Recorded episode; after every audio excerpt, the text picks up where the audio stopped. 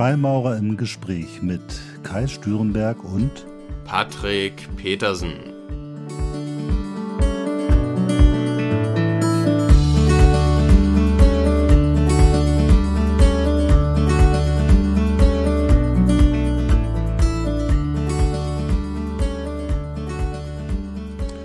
Ja, herzlich willkommen zu einer neuen Folge von Freimaurer im Gespräch. Hallo Patrick. Hallo Kai, hallo Zuhörer und ich freue mich auch auf diese Folge. Genau, und heute wollen wir uns der Frage widmen, ist die Freimaurerei eigentlich noch zeitgemäß? Das ist ja eine Frage, die oft diskutiert wird, zumindest äh, von, von Nicht-Freimaurern, den sogenannten Profanen äh, habe ich das immer mal wieder gehört, ach, das ist doch so ein Ding von früher da, äh, so ein Hobby von alten weißen Männern. Ähm, das ist doch heutzutage vollkommen unnötig. Und ähm, ja, bin mal gespannt. Wie, wie, wie, wie stehst du denn zu dem Thema äh, Freimaurerei heute? Brauchen wir die Freimaurerei noch oder ist das was, was eigentlich ganz nett und schön ist, aber eigentlich ein Relikt der Vergangenheit? Ja, also ob wir die Freimaurerei noch brauchen, mag ich so in der endgültigen Form gar nicht beantworten. Ich denke aber, dass sie definitiv noch ihre Daseinsberechtigung hat auf mehreren Ebenen. Natürlich in Abhängigkeit auch wieder der Zielsetzung. Ich glaube, was sich verändert hat in den letzten 300 Jahren, ist natürlich die Art und Weise, wie wir an Informationen oder an Wissen gelangen können. Ich kann mir gut vorstellen, dass das seinerzeit da nochmal einen ganz anderen Stellenwert hatte, wenn man vielleicht mit Intellektuellen zusammen an einem Wort war und von denen und deren Wissen profitieren konnte, als man noch nicht Zugang zu Internet etc. hatte, wie heute vielleicht. Aber ähm, darüber hinaus ist der Austausch natürlich nach wie vor unglaublich bereichernd, ganz unabhängig von den Ritualen.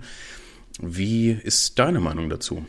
Naja, die Frage ist ja genau, wir haben heute all diese Möglichkeiten. Und ähm, wo ist der Mehrwert? Also wo, warum brauche ich einen geschützten Raum, in dem ich mich mit ähm, einem Haufen Männern oder eben, wenn ich eine Frau bin, mit einem Haufen Frauen treffe, um dort Rituale äh, zu absolvieren und Unterhaltung zu führen oder philosophische Gespräche zu führen? Das kann ich doch auch äh, den ganzen Tag in, in allen möglichen Foren machen. Also ich finde, das ist zumindest eine Frage, die man sich stellen muss. Was bietet die Freimaurerei eigentlich, was man heute nicht überall irgendwie bekommen kann?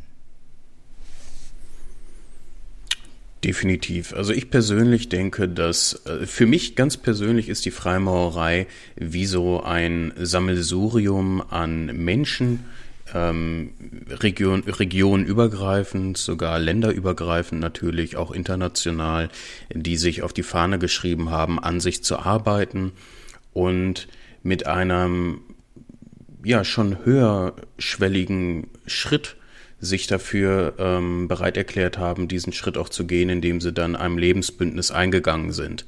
Und diese beiden Faktoren ähm, machen für mich den Unterschied. Ich kann mich heute natürlich in jedem Internetforum anmelden und da anonymisiert oder auch im Fußballverein meinetwegen mit meinen Kollegen und Freunden austauschen. Das ist keine Frage.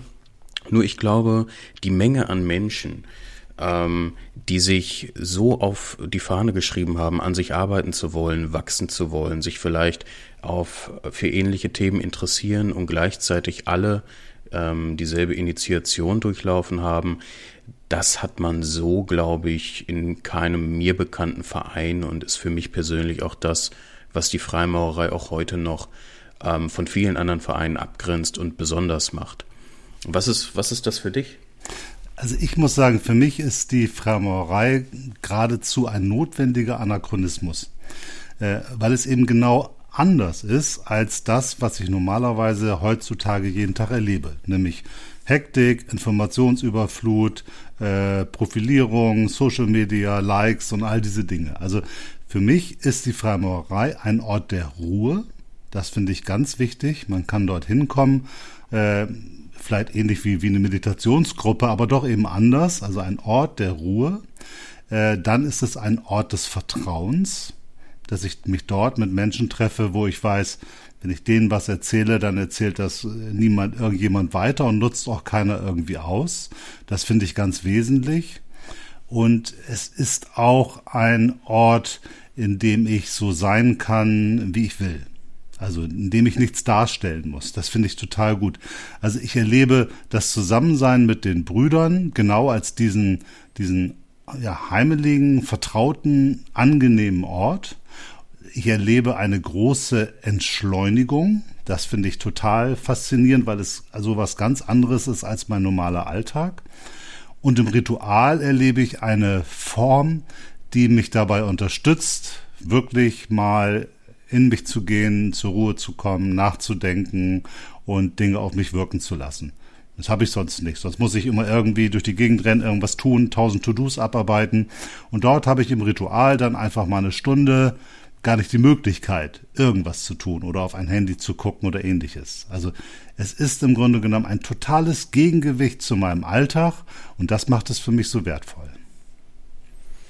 Ich kann mir gut vorstellen, dass äh, du da auch nicht alleine mit bist. Ich kann mich da durchaus selber mit identifizieren und glaube, dass wir heute wahrscheinlich mehr denn je verschiedene Rollen spielen, verschiedene ähm, Rollen im Alltag haben. Wir sind ja nicht nur Mensch, wir sind ja auch ähm, der Vater vielleicht, wir sind der Vorgesetzte, wir sind vielleicht der Arbeitnehmer oder ähm, der äh, Sportkollege. Und je nachdem, welche Rolle wir da annehmen, werden ja oftmals auch gewisse ähm, Eigenschaften von uns erwartet und oder vielleicht auch akademische Titel, die wir, die wir, ähm, die wir haben. Und das ist, glaube ich, da, wie du schon eben gesagt hast, auch das Besondere. Wir sind alle auf Augenhöhe.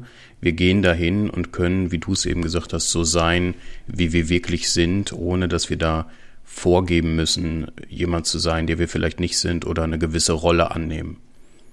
Genau, und was ich noch ganz wichtig finde, das ist etwas, was man heute in ganz vielen Bereichen gar nicht mehr so wahrnimmt, das Thema Verbindlichkeit. Also Freimaurerei hat etwas mit Verbindlichkeit zu tun. Ich entscheide mich dafür. Äh, diese Entscheidung hat gewisse Konsequenzen, nämlich dass ich regelmäßig dorthin gehe, dass ich mich an bestimmte Regeln halte. Ich entscheide mich nach Möglichkeit auch dafür, das ein Leben lang zu tun. Und diese Verbindlichkeit, das dann eben auch umzusetzen, äh, regelmäßig hinzugehen, äh, pünktlich zu sein, meine Aufgaben wahrzunehmen, diese Verbindlichkeit ist etwas, was ich in vielen anderen gesellschaftlichen Bereichen zurzeit sehr vermisse. Und ich glaube, das ist äh, etwas, was die Gesellschaft sehr gut gebrauchen kann. Sich etwas ähm, vorzunehmen und dieses auch wirklich dann umzusetzen. Nicht nur zu postulieren, sondern im realen Leben zu machen. Ja, und es gibt ja auch Halt für viele. Gerade in unserer schnelllebigen Zeit gefühlt möchte jeder immer weniger Verbindlichkeiten. Man, also ich sehe das in meiner Generation stark auch an diversen Beziehungskonstellationen es gibt ganz oft äh, Beziehungen, in Anführungsstrichen, wo man dann nicht mehr richtig zusammen ist, aber man ist auch nicht mehr richtig auseinander, irgendwo äh, dazwischen. Ähm, die Arbeitgeber stellen immer mehr äh, Kurzzeitverträge aus. Ähm, es ist, macht sich in verschiedenen Bereichen bemerkbar. Und das merke ich auch gerade zu der schnelllebigen Zeit, in der wir uns befinden, dass das doch so eine Art Konstante ist, die äh, sich jetzt seit einem sechs Jahren in etwa durch mein Leben zieht und durchaus auch Stabilität gibt. Mhm. Das ist ein, ein, ein, großer Punkt tatsächlich. Ja. Interessant. Also Stabilität ist es für mich auch. Ähm, ich habe in meinem letzten äh, Jahr, Jahren auch viel Veränderung durchgemacht und für mich ist es auch so etwas wie eine, wie eine Kontinuität, die mich neben meiner Familie so im Leben be begleitet. Das finde ich auch total spannend. Ähm, ja, ich weiß auch nicht. Also ich glaube schon, dass dass es etwas ist und das merkt man ja auch. Wir haben ja auch immer mehr wieder junge Leute, die sich für die Freimaurerei interessieren, auch wenn wir insgesamt im Altersdurchschnitt deutlich zu alt sind. Aber auch bei den Jungen erlebe ich eigentlich genau das Bedürfnis danach, also nach Ruhe, Entschleunigung, Verbindlichkeit und diesen vertrauten Rahmen, weil ich glaube, dass so die allgemeine Gesellschaft so, wo wir uns in dieser Informationsverteilung und Darstellungs- und Profilierungsthematiken und im Wettbewerb befinden, für viele schon auch ganz schön anstrengend ist und man ganz froh ist, wenn man sich einfach irgendwo, ja, niederlassen kann und man selbst sein kann. Ich glaube, der, das Wichtigste, du hast das ja eben auch beschrieben, sei es nun Beziehungen oder seien es Arbeitsverhältnisse, alles ist auf Optimierung ausgerichtet. Ich optimiere, habe ich jetzt den besten Mitarbeiter oder Mitarbeiterin, die ich haben kann? Nee, lieber erstmal befristet, dann gucke ich vielleicht noch einen besseren. Und bei Beziehungen passiert das, glaube ich, auch. Da guckt man, Mensch, habe ich eigentlich jetzt die beste Frau, die, die ich haben kann oder, oder geht da noch was? Ne? Und bei uns selbst das ist ja das Gleiche. Sind wir eigentlich äh, schnell genug, effizient genug, produktiv genug? Sind wir schlau genug? Sind wir hübsch genug? Sind wir fit genug? Also auch wir optimieren uns ja permanent. Und ich glaube, insgesamt ist das nicht so, nicht so, so gesund, wenn man immer nur in so einem Wettbewerb mit sich selber steht. Äh, und ich glaube, da ist tatsächlich dieser, ja, vielleicht schon etwas anachronistischer Rahmen der Freimaurerei eine der wenigen Möglichkeiten, wo man das nicht tun muss. Das wird mit Sicherheit so sein und zu dem eben von dir genannten kommt natürlich noch erschwerend hinzu, dass äh, die komplette, äh, ich nenne mal in Anführungsstrichen Internetgeneration oder vielleicht eher Social Media Generation ähm, noch zusätzlich zur Beschleunigung beiträgt. Also während es äh, noch vor, vor einigen Jahrzehnten so war, dass ein Buch vielleicht mehrere Jahre gebraucht hat, bis es übersetzt wurde in andere Sprachen und weltweit vielleicht Anklang gefunden hat, funktioniert das Ganze heute innerhalb von wenigen Stunden. Es gibt ähm, Social Media Apps, die sich innerhalb von wenigen Tagen, wir haben es jetzt ak akut wieder gesehen mit Clubhouse, ähm, wie schnell das gehen kann, dass äh, eine Plattform auf einmal in aller Munde ist, von heute auf morgen gefühlt. Hast du schon und genutzt, Clubhouse? Tatsächlich nicht. Ich bin Android-User und ah, das ist okay. ja, meine ich, nur, nur für iOS. Ich wurde aber schon eingeladen und, und öfter mal gefragt, aber ich hätte wahrscheinlich auch mal reingeguckt, aber ähm, es war ja äh, Wahnsinn gefühlt. Also von, von allen Seiten kam's und das trägt natürlich noch zusätzlich zur Beschleunigung zu und gleichzeitig parallel dazu ähm, neigt man oder neigen viele auch dazu, sich immer mehr natürlich zu vergleichen. Jeder zeigt sich, jeder präsentiert sich auch, um wieder auf die Rollen zurückzukommen, natürlich nur im besten, im besten Lichte auf den sozialen Medien. Ähm, jeder hat Bilder aus tollen Urlaubsländern mit ähm, gegebenenfalls tollen Uhren, lässt sich vor tollen Autos ablichten und so weiter. Und das führt natürlich dazu, ähm, dass das ganze Leben irgendwie schnelllebiger wird. Das führt dazu, dass viele sich schlecht fühlen, weil sie sich permanent mit anderen vergleichen, die ähm, zumindest mit dem Schein von anderen. Das heißt ja gar nicht, dass das wirklich die Person ist, die sie äh, da vorgibt zu sein. Aber gerade deshalb muss ich sagen, für mich ist das, wenn ich, in unserem Fall ist es der Donnerstagabend zur Loge gehe, ähm, dann fahre ich runter. Und mhm. wenn ich dann äh, danach nach Hause komme, das ist wie, äh, ich will nicht sagen wie ein Kurzurlaub, aber das entschleunigt schon mhm. extrem. Ja, genau, dann geht's dir da ganz ähnlich. Also das ist ja genau der Punkt. Wenn wir nochmal auf das Clubhaus-Thema zurückgehen, ne, da könnte man ja auch dann einfach Donnerstag sagen, komm, wir sprechen über irgendwelche Themen, Selbsterkenntnis oder ähnliches. Das Verrückte bei Clubhouse ist, oder jedenfalls habe ich das so noch nicht ganz äh, begriffen, den Sinn, weil ähm, das ist ja sehr flüchtig. Also ich habe jetzt eine Idee, will mit Leuten sprechen und dann kommen da ein paar Leute dazu und dann unterhalte ich mich und dann hören mir irgendwelche Leute zu. Aber das hat natürlich null Nachhaltigkeit. Also ich gebe irgendwas raus, irgendwelche Leute nehmen das an, aber ich habe nicht mal den Ansatz einer Möglichkeit herauszufinden, ob irgendwas von dem, was ich gesagt habe, überhaupt irgendeinen Effekt gehabt hat oder eine Reaktion äh, ausgelöst hat.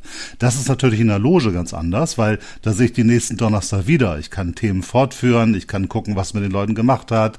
Da kommt Output äh, von der anderen Seite wieder auf mich zu. Das heißt, ich bin eigentlich in einem dauerhaften, in einer Beziehung mit einer Gruppe von Menschen, in der ich meinen eigenen Weg gehen kann, aber durchaus nicht allein. Also schon in dieser Gemeinschaft. Und ehrlich gesagt finde ich das ganz gut, wenn man mit dem gleichen Ziel sich auf einen Weg gemacht hat, äh, aber auf diesem Weg nicht komplett alleine ist, sondern sich immer mal wieder mit anderen Leuten austauschen kann im Sinne von, wie weit bist denn du oder welche Steine hast denn du da im Weg gehabt, wie war denn das?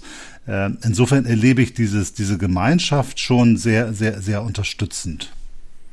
Ja, gerade wenn man sich für solche Themen interessiert, wie ich, ich um einen großen Begriff zu nennen, jetzt sage ich mal, die Arbeit an sich selbst, ist es natürlich unglaublich wertvoll, da Weggefährten zu haben, die auf einem ähnlichen Weg sind. Das heißt natürlich nicht, dass ähm, wenn man da beitritt, dass es von rechts und links auf einmal Kritik hagelt, Ähm, das ist nicht Sinn der Sache. Aber ähm, genau wie du eben schon gesagt hast, man kann den anderen fragen, hey, ich stehe gerade vor dem und dem, vor der und der Herausforderung. Wie siehst du das? Hast du schon mal Ähnliches erlebt? Und dazu, aufgrund dessen, dass ich würde sagen, tendenziell sehr viele Freimaurer schon ein gewisses Maß an Selbstreflexion natürlich aufweisen, ist das auch ein Rahmen, wo auch ich in der Vergangenheit immer wieder ähm, enorm kompetente und für mich auch wertvolle Antworten auf äh, persönliche Fragen bekommen habe und wie wir auch schon gesagt haben, da auch den Rahmen habe, meine persönlichen Themen äh, ja, auszusprechen. Und die Kombination ist für mich äh, darüber hinaus noch was, was die Freimaurerei, und das ist ja auch das Thema, ähm, immer äh, sinnvoll, also dass die Freimaurerei für mich immer sinnvoll bleiben wird, weil ich in der Form kaum einen anderen Rahmen kenne, in dem man das so, so vereinbaren kann miteinander. Würd dir, würden dir generell noch andere Konstellationen, Vereine, Organisationen einfallen, wo das in ähnlicher Form machbar ist? Naja, man hat die Service-Clubs, die gibt es natürlich, aber ähm, da ist es, glaube ich, ähm, da gibt es auch ein Vertrauensverhältnis, so wie ich das erlebt habe. Ich glaube aber, das ist nicht ganz so, so weitgehend, weil natürlich äh, in den Logen als Freimaurer verbindet dich natürlich auch ein paar äh, sehr intime Dinge. Also allein das intime Erlebnis der Initiation ist schon etwas, was, ähm, glaube ich, in der Wirkung mit gar nichts anderem zu vergleichen ist. Und ähm, das ist für mich auch für mich auch einer der wesentlichen Punkte, warum ich die Freimaurerei immer noch für total sinnvoll halte, weil das wir brauchen Rituale. Ich glaube, das ist tief in der DNA des Menschen angelegt, Rituale zu haben. Deswegen schaffen sich auch alle Menschen Rituale. Und ich glaube unglaublich an die Kraft der Initiation, wenn sie richtig gemacht ist, weil das gibt einem einfach den, den Rahmen, nicht nur zu sagen, yo, ich kümmere mich mal um ein paar schöne Dinge, sondern das schafft wirklich diese Ernsthaftigkeit, wirklich am rauen Stein, so wie wir das nennen, zu arbeiten. Also ich glaube, das ist etwas, was es sonst nirgendwo gibt. Es gibt sonst keine Initiationsriten, vielleicht in irgendwelchen Studentengruppen oder, oder sowas, das mag sein. Aber so ernsthafte Riten, die nicht nur wegen, äh, das müssen man jetzt mal so machen, sondern die einen echten psychologischen Effekt haben und die einen wirklich über die verschiedenen Grade auf seinem Lebensweg begleiten, ja, das kenne ich sonst nicht. Also ich, ich habe keine Idee, welche Gruppierung damit vergleichbar wäre. Und genau dieses angesprochene Initiationsritual führt ja darüber hinaus auch zu das, was wir gerne Vertrauensvorschuss nennen. Also wenn ich jetzt einem Bruder begegne, egal ob jetzt national oder international oder jemand, den ich vorher noch nie gesehen oder gehört habe, dann hat der für mich persönlich definitiv einen Vertrauensvorschuss, mhm. alleine deshalb, weil ich genau weiß, okay, der hat exakt dasselbe oder ein sehr ähnliches äh, Initiationsritual wie ich erlebt und muss auch zumindest grob einen ähnlichen Weg eingeschlagen haben wie auch ich. Es gibt wahrscheinlich viele thematische Schnittmengen und ähm, das hatte ich und ich war in der Vergangenheit auch in anderen Vereinen äh, da natürlich so in keinster Weise. Ja, das ist, glaube ich, das Coole. Also man hat ja seine eigene Loge äh, da hat man sicherlich das intensivste Verhältnis miteinander. Ich meine, wir, wir reden in einer normalen Durchschnittsloge wahrscheinlich von so äh, 15 bis 20 aktiven Mitgliedern, die sich regelmäßig treffen. So eine normale Loge ist irgendwie zwischen 15 und 50 mm, Menschen irgendwie groß. Ähm, aber man hat natürlich deutschlandweit und weltweit Brüder und Schwestern. Und das ist cool, weil da, dadurch habe ich einfach auch Leute kennengelernt, denen ich mich dann getraut habe zu, zu öffnen, weil ich wusste, die sind Freimaurer und die haben das erlebt und äh, die wissen, worum es geht und egal was passiert, die sind zumindest nicht ganz verkehrt und irgendwie kann ich davon ausgehen, dass sie vertrauensvoll mit dem, was ich ihnen sage, umgehen. Das ist irgendwie schon stark. Und was ich, ein, ein weiterer Aspekt, was ich total wichtig finde, dass ich, also ich persönlich fühle mich auch mit der Idee der Freimaurerei und den damit verbundenen Werten unglaublich verbunden. Die geben mir ganz viel Kraft. Weil das kann man natürlich auch, sagen wir, ich könnte mich auch dem Grundgesetz verpflichtet fühlen, dem fühlen sich viele Menschen verpflichtet, oder ich könnte mich einer politischen Idee äh, verpflichtet fühlen. Äh, aber dort habe ich nicht diese Eindeutigkeit. Also im politischen Raum ist das sehr viel variabler und bewegt sich auch und hängt von allgemeinen Strömungen ab. Ähm, ich glaube, das Grundgesetz ist sehr weit weg und sehr allgemein. Ähm, die freimaurischen Werte sind aber, ja, weil ich mich wirklich bekannt habe, also in einem Ritual habe ich mich diesen Werten bekannt, ähm, haben sie nicht nur einen unglaublichen Impact auf mein Handeln, das heißt, ich prüfe schon mein tägliches Tun an diesen Werten ab. Äh, und das führt auch dazu, dass ich mich anders verhalte, als wenn ich das nicht getan hätte.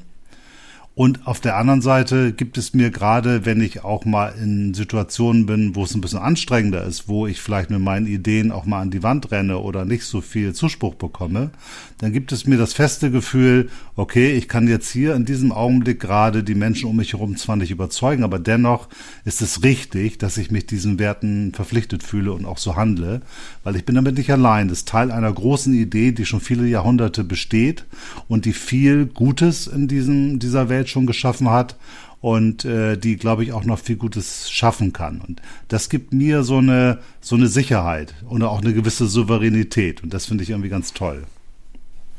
Ja, also ähm, ich, ich denke, die Werte, das ist ja wahrscheinlich so das verbindende Element auch, welches alle Freimaurer miteinander vereint. Und die Werte stammen natürlich ursprünglich äh, nicht von uns, also wir haben da keinen Alleinstellungsanspruch drauf. Ich denke, viele Organisationen, Vereine, Religionen auch schreiben sich die auf die Fahne. Aber was mich persönlich auch so angesprochen hat an den von dir genannten Werten ist, dass wir da nicht so ein Dogma drumrum spannen, dass wir nicht sagen so und ähm, wir vertreten die Werte, weil wir an äh, Gott XY glauben. Wir vertreten die Werte, weil wir ähm, zusammen der und der äh, konkreten Idee folgen, sondern in dem, in der Verbundenheit über die Werte trotzdem noch Raum bieten für äh, mannigfaltige ähm, Kulturen und Religionen, die sich trotzdem darin vereint sehen. Und das war was, was mir ganz wichtig war, auch mhm. vor, vor meiner Aufnahme schon. Ja, das ist ja auch wirklich was, was es heute fast überhaupt gar nicht mehr gibt. Also wir sind in einer Kette mit äh, Christen, mit Moslems, mit Atheisten, mit Buddhisten, äh, also Menschen jeglicher Couleur. Es gibt weiße Freimaurer und Freimaurerinnen, es gibt schwarze Freimaurerinnen, es gibt arabische Freimaurerinnen. Äh, Freimaurer, arabische Freimaurerin ist schon eher selten. Also in Arabien ist es insgesamt etwas schwieriger mit der Freimaurerei und ich glaube, für eine Frau wäre es dann noch mal schwieriger. Da bin ich etwas zu weit gegangen. Aber insgesamt ist es schon so, dass alle Kulturen Freimaurer gibt es in fast jedem Land, in jeder Kultur und in jeder Religion. Und das ist etwas, was wir, glaube ich, heute mehr denn je brauchen. Diese Multikulturalität und dies Übergreifende und dies Verbindende, obwohl wir unterschiedlichen politischen Richtungen angehören oder unterschiedlichen Glaubensrichtungen. Das ist ja das, was wir sonst überall vermissen. Alles polarisiert sich und, und, und, und, und radikalisiert sich und sagt, ich bin richtig und du bist falsch. Und das machen wir anders. Und insofern glaube ich, obwohl wir ja nur ein paar Millionen auf der Welt sind, das sind nicht ganz so viele, in Deutschland nur 15.000, glaube ich doch, dass diese Idee, wenn wir es richtig machen, zeigen kann, dass es geht. So miteinander, mit unterschiedlichen Positionen gemeinsam an einem Ziel zu arbeiten. Ähm, das denke ich auch. Und mir persönlich fällt es sogar wesentlich einfacher, innerhalb dieses Konstrukts den Toleranzgedanken wirklich aufrechtzuerhalten. Ähm, ich habe mich vorher hier auch in verschiedenen anderen, ich sag mal, äh, Strömungen oder Vereinen oder auch Religionen umgeschaut und habe nicht selten erlebt, dass die Werte zwar vertreten werden, aber dass sich dann gleichzeitig, während Toleranz gepredigt wird, doch schon ähm, so ein bisschen von anderen ähm, ja, man sich getrennt gefühlt hat. So, das sind wir und das sind die.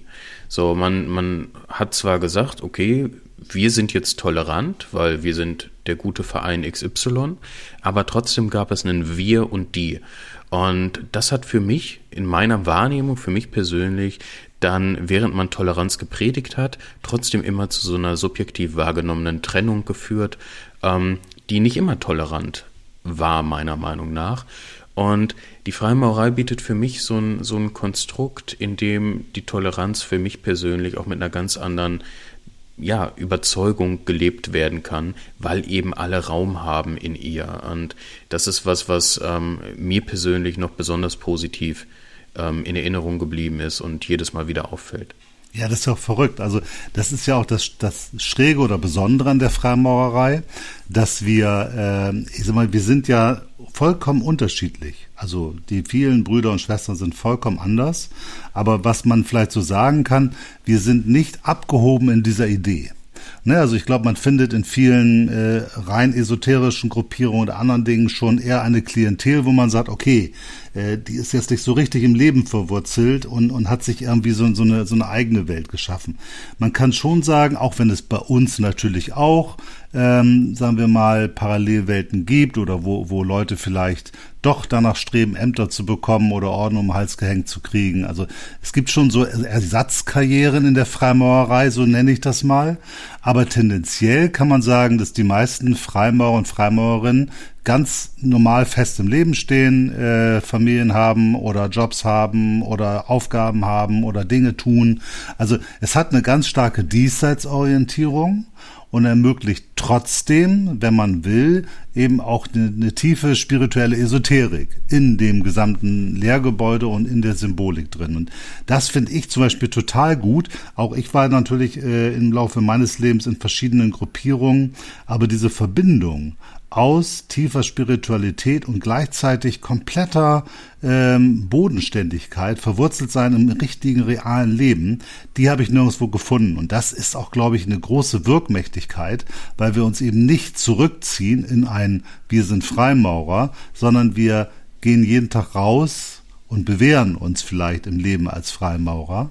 Aber wir sind, wir bewegen uns im Leben. Und diese Verbindung aus Anreizen, Impulsen, Ritual, was mich immer wieder dazu bringt, mich mit mir selbst auseinanderzusetzen und dem Erproben im richtigen Leben. Das halte ich für eine Kombination, die ist ganz entscheidend.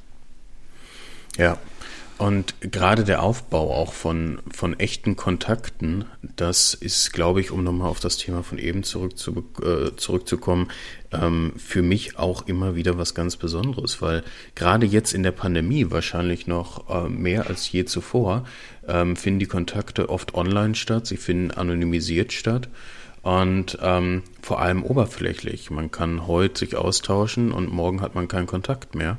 Und die Freimaurerei hat mir persönlich da den Rahmen gegeben, ähm, auch, auch den Raum gegeben, wahre Kontakte wachsen zu lassen. Ich habe mich einem Lebensbündnis angesch äh, angeschlossen und weiß, dass die Brüder, die ich davor finde, das werden die sein, mit denen ich auch in zehn Jahren und in 20 mhm. Jahren auch noch am selben Tisch sitze. Ja. Und ähm, das führt natürlich auch automatisch dazu, dass man ganz anders an den, an den Kontakten arbeitet und ähm, sich auch bemüht und das dann natürlich auch im Idealfall mit nach außen trägt, um so nicht nur vielleicht sogar für eine bessere Gesellschaft beizutragen, ähm, sondern natürlich auch im Kleinen erstmal ähm, bei sich anfängt, bei den familiären Rahmen und eventuell im nachbarschaftlichen Verhältnis und so eben das in der Freimaurerei Gelernte und Erarbeitete dann auch nach draußen trägt.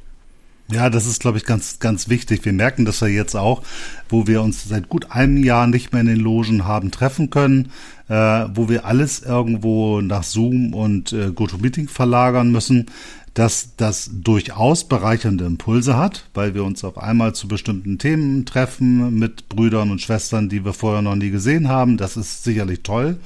Und ich hoffe und ich glaube auch, dass einiges davon bleiben wird. Also ich glaube, die ergänzenden äh, Dialoge über Videokonferenzen, Deutschland oder weit oder international, werden die Freimaurerei nicht wieder komplett verlassen.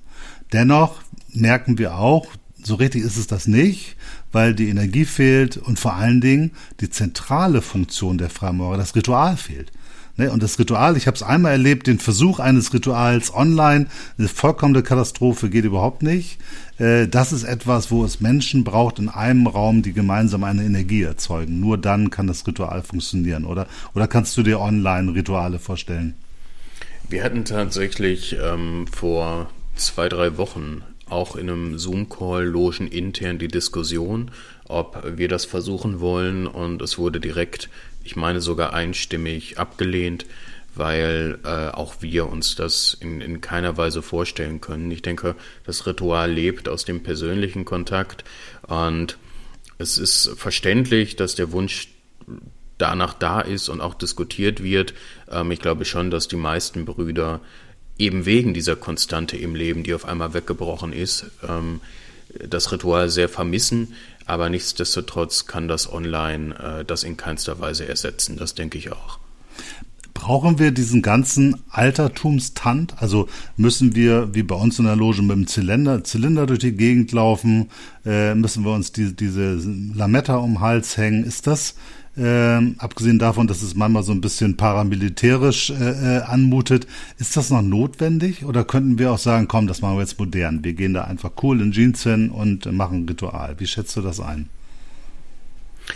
Ja, ich denke, das kann ähm, natürlich auch Fluch und Segen sein. Also ich denke, ähm, um mal mit den Gefahren anzufangen, es kann natürlich auch sein, dass ähm, einzelne Mitglieder jetzt auf dem Weg der Selbsterkenntnis an für sich immer schneller laufen, um mehr Lametta noch um den Hals hängen zu haben.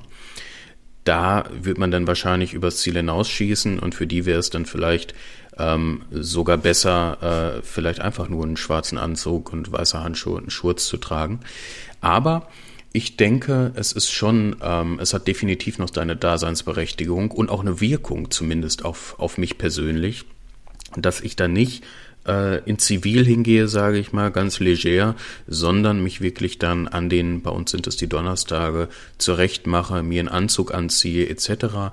Man sagt ja auch immer wieder, das Ritual beginnt zu Hause und das erlebe ich auch. Das erlebe ich auch nicht nur ähm, bei den Freimaurern, sondern um ein ganz profanes Beispiel zu nennen, auch ähm, wenn ich essen gehe, dann ist das ein Unterschied, ob ich einfach ähm, mir jetzt kurz ein, ein Hemd überziehe und in Eile losfahre zum Restaurant oder ob ich mich wirklich hinsetze, mich rasiere, mich fertig mache, mir was Schickes anziehe, mich auf den Abend einstimme und dann losfahre. Und ähnlichen Effekt merke ich persönlich jedes Mal, wenn ich mich zum Ritual begebe und ähm, das mit dem Anzug und ähm, den der Regalia, das ist was, was ähm, für mich persönlich nicht fehlen sollte. Hm. Wie, wie siehst du das? Ja, absolut. Also für mich ist es der gleiche Effekt. Ähm, es hat natürlich ein bisschen was von Verkleiden, das ist schon so. Aber für mich ist es auch eine Vorbereitung auf dieses Event. Ich löse mich vom Alltag bringe mich in eine besondere Situation und Stimmung. Ich äh, bringe dem gesamten System eine gewisse Respekt und Würde entgegen, indem ich mich entsprechend anziehe.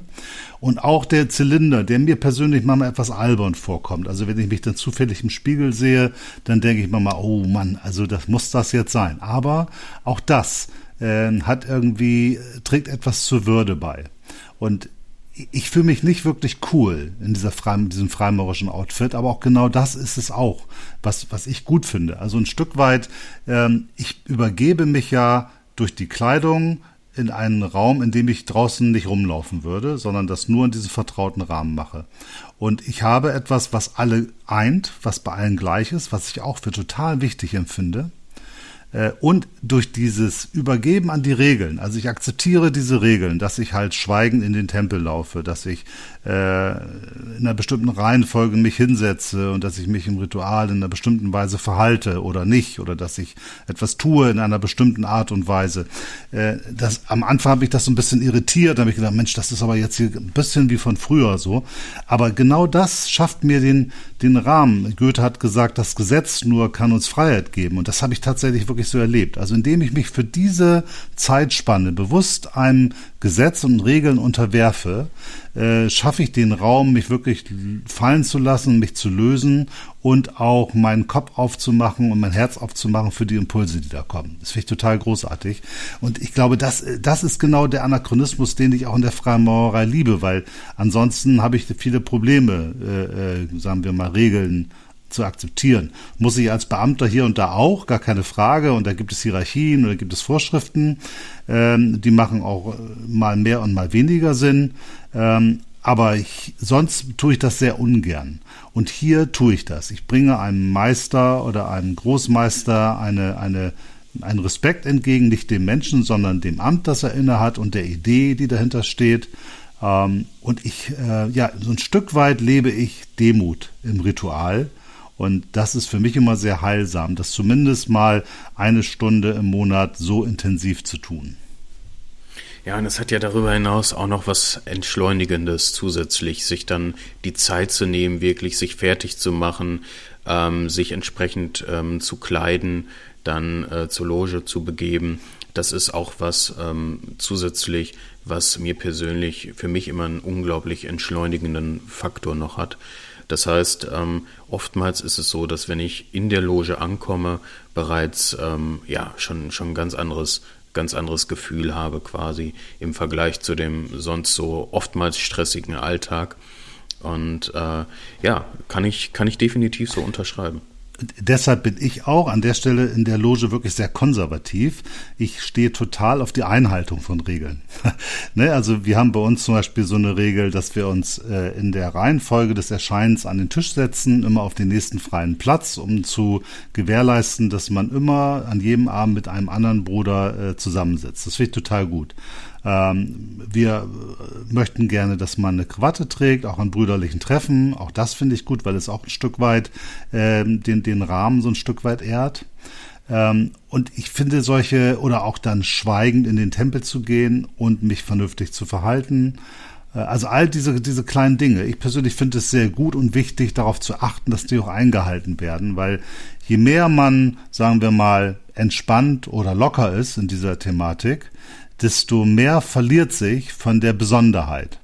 Und äh, die Gruppendynamik funktioniert halt so. Äh, die Gruppe gibt sich Regeln und das funktioniert, wenn irgendjemand dafür sorgt, dass sie eingehalten werden. In den meisten Gruppen funktioniert es nicht, wenn derjenige, der verantwortlich ist für die Einhaltung, sagt, du komm, lass, egal. Äh, normalerweise fängt dann einer nach dem anderen an, immer mehr oder immer weniger zu tun und dann verliert sich der ganze Rahmen. Also ich persönlich bin ein großer Freund, äh, da bin ich sehr konservativ, obwohl ich in vielen Dingen meine, da müssen wir mal gucken, dass wir moderner werden. Aber was die Einhalte von Regeln angeht, stehe ich drauf. Ja, das ähm, definitiv. Also für mich ist das ähm, ein traditioneller ähm, Verein und äh, sich da an die entsprechenden Regeln zu halten, ist für mich das, was das ganze Ritual dann auch ausmacht. Ich erlebe es zum Teil in vielen Logen, auch oft als ich gereist bin, wo gerade das mit dem schweigend in den Tempel zu gehen eine Herausforderung darstellt. Ja, absolut. Ähm, aber gerade das ist meiner ganz persönlichen Meinung nach an für sich einer der, der wichtigsten Sachen.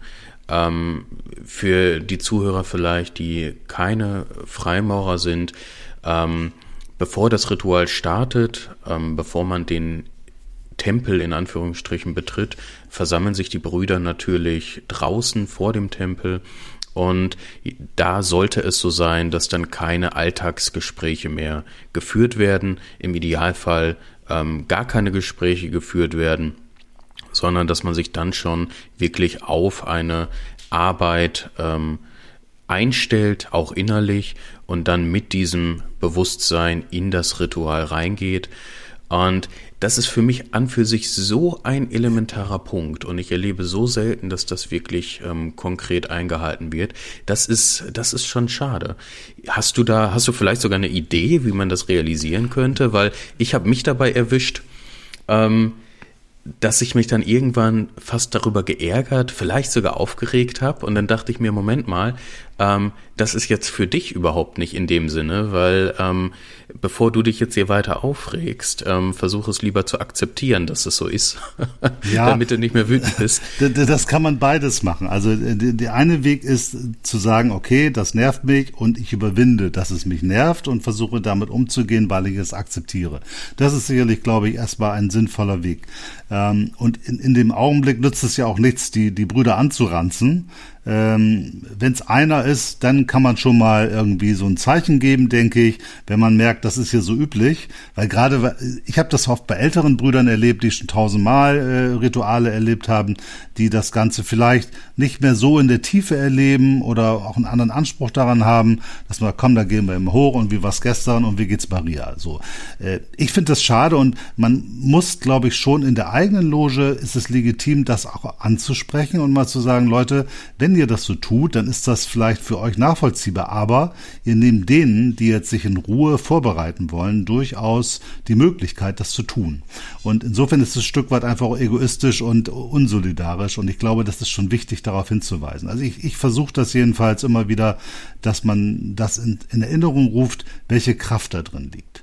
Also ich habe das einmal erlebt, äh, wir haben ja bei uns oder in vielen Logen gibt es das sogenannte Kerzengespräch, wo man dann mit äh, sieben, acht, neun Brüdern um den Tisch sitzt und dann zu einem Thema was sagt und es redet immer nur derjenige, der die Kerze äh, vor sich stehen hat und man erwidert nichts auf das, was der andere gesagt hat, sondern hört nur zu.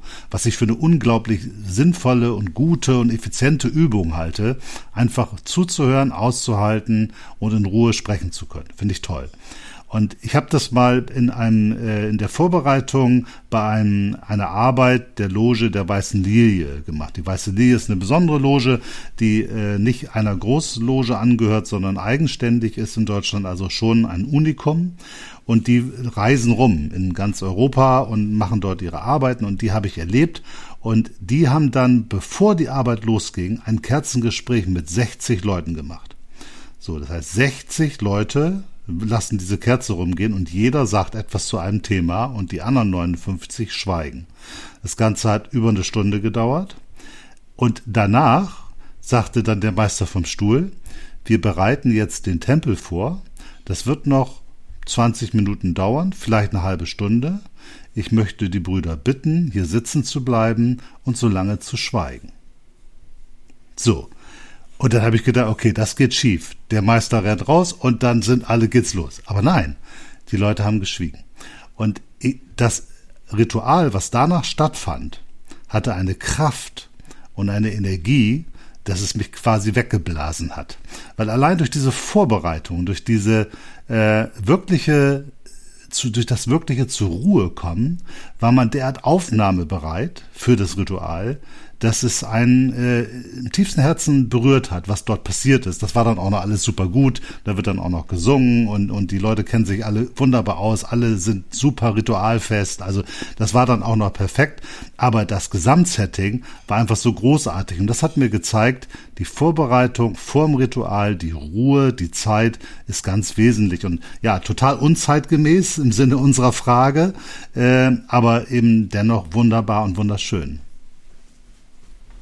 Ja, das klingt auf jeden Fall ähm, beeindruckend. Ich selbst wollte an einem Ritual der Weißen Lilie äh, letztes Jahr teilnehmen und äh, da kam dann die Pandemie dazwischen. Aber äh, jetzt freue ich mich natürlich umso mehr darauf. Falls äh, Brüder aus der Weißen Lilie zuhören, auch ganz liebe Grüße an der Stelle von mir. Ähm, klingt wirklich sehr beeindruckend. Ja, muss man machen.